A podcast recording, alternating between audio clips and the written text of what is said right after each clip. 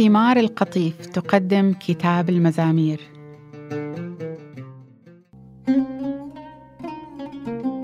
يا رب إليك أصرخ. فلا تتصامم عني يا صخرتي. لئلا أكون إذا سكت عني مثل المنحدرين إلى الهاوية. استمع صوت تضرعي عندما أستغيث بك. رافعا يدي نحو محرام قداستك. لا تطرحني مع الأشرار وفاعلي الإثم الذين يظهرون الود لأصحابهم وهم يكنون لهم الشر في قلوبهم. جازهم وفقا لفعلهم وشر أعمالهم.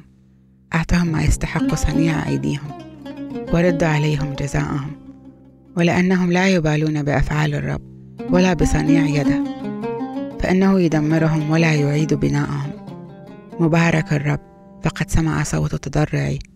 الرب قوتي وترسي. عليه اتكل قلبي. فنلت الغوث. لذلك يبتهج قلبي وأحمده بنشيدي. الرب قوة شعبه وهو حسن خلاص مسيحه.